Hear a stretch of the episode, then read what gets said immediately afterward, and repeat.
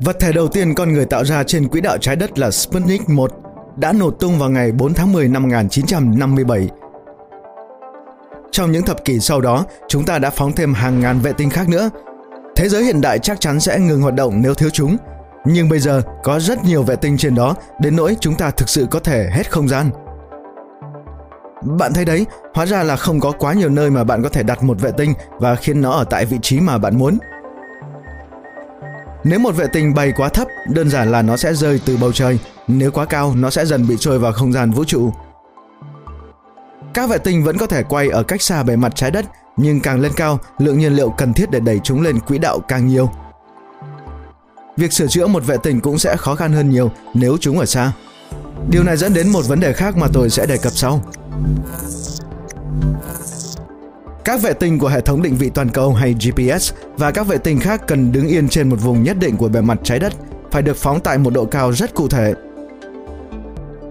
Chúng được gọi là quỹ đạo địa đồng bộ hoặc địa tĩnh và đây là thứ khó nhất có thể đạt được.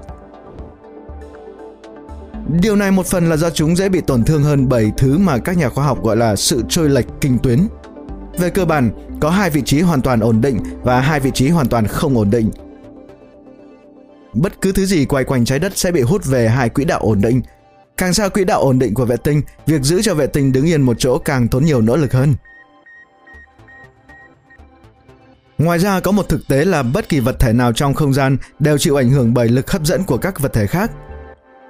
Chúng không bị đưa ra khỏi quỹ đạo ngay lập tức, nhưng có thể dần bị đẩy ra khỏi vị trí. Điều này cuối cùng có thể khiến chúng bị trôi khỏi quỹ đạo một cách hoàn toàn. Trường hợp xấu nhất các vệ tinh cuối cùng có thể va chạm với nhau. Với rất nhiều cái trên quỹ đạo, việc giữ cho chúng không đâm vào nhau là một công việc toàn thời gian. Và nhiệm vụ này ngày càng trở nên khó khăn hơn sau mỗi năm như NASA đã thẳng thắn thừa nhận. Nếu muốn bằng chứng, bạn chỉ cần nhìn vào vụ va chạm vệ tinh trên Siberia năm 2009.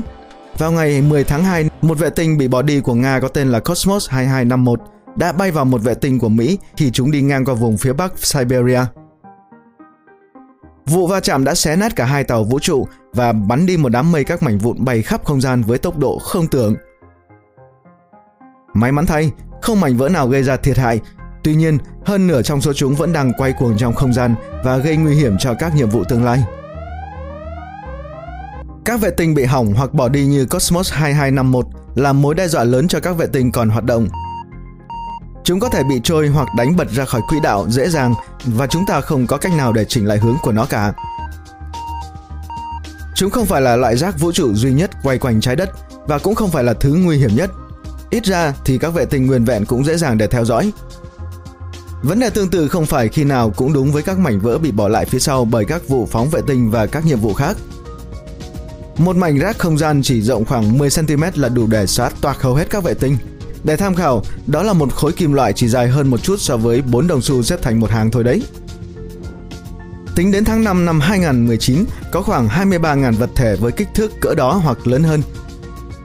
Ngay cả các mảnh nhỏ hơn vẫn có thể gây ra thiệt hại lớn cho vệ tinh và khó theo dõi hơn nhiều. Những cái nhỏ nhất hầu như không thể phát hiện và vẫn có thể gây thiệt hại nghiêm trọng nếu va chạm đúng chỗ.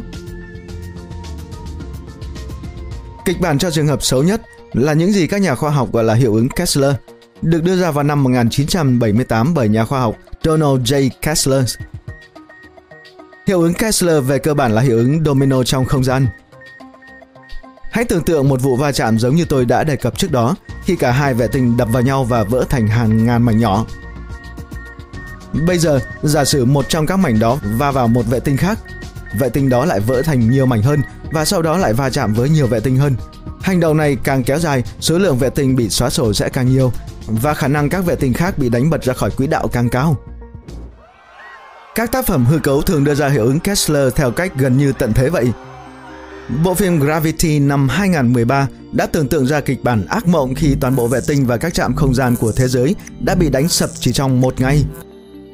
Trên thực tế, đây là thứ sẽ diễn ra trong nhiều thập kỷ và không ai dám chắc về thiệt hại của nó sẽ nghiêm trọng đến mức nào. Ngay cả hiệu ứng Kessler trở thành sự thật, bạn vẫn có thể phát trực tiếp các video của soi sáng trên laptop tại Starbucks.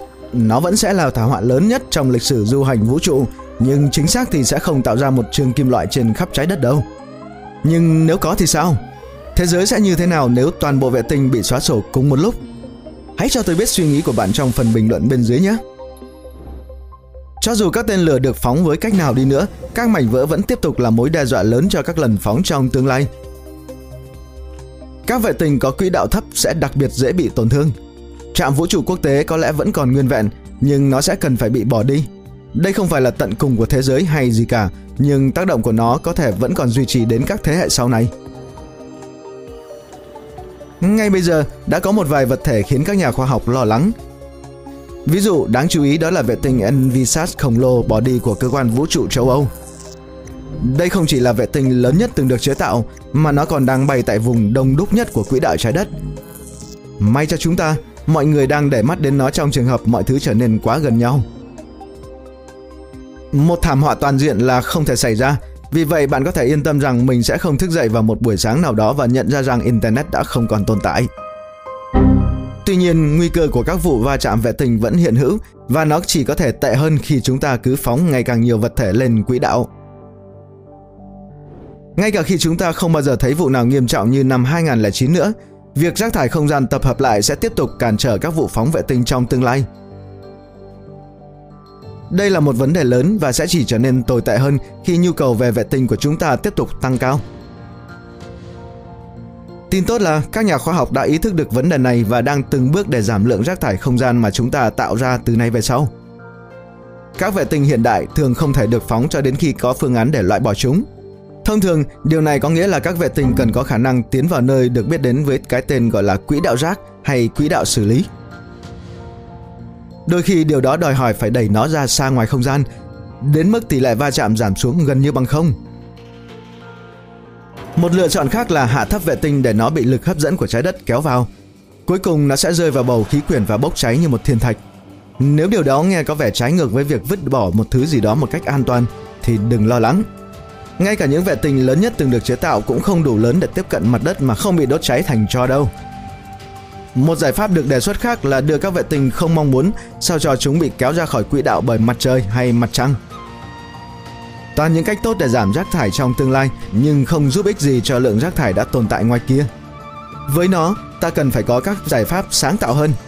Sở thích cá nhân của tôi là cây chổi laser, chủ yếu là vì nó thật sự rất rất rất rất tuyệt. Cây chổi này đúng như tên gọi của nó là một chùm tia laser lớn được thiết kế để đẩy các thứ ra khỏi quỹ đạo của các vệ tinh gần đó. Mục tiêu chính của nó sẽ là các vật thể có kích thước từ 1 đến 10 cm.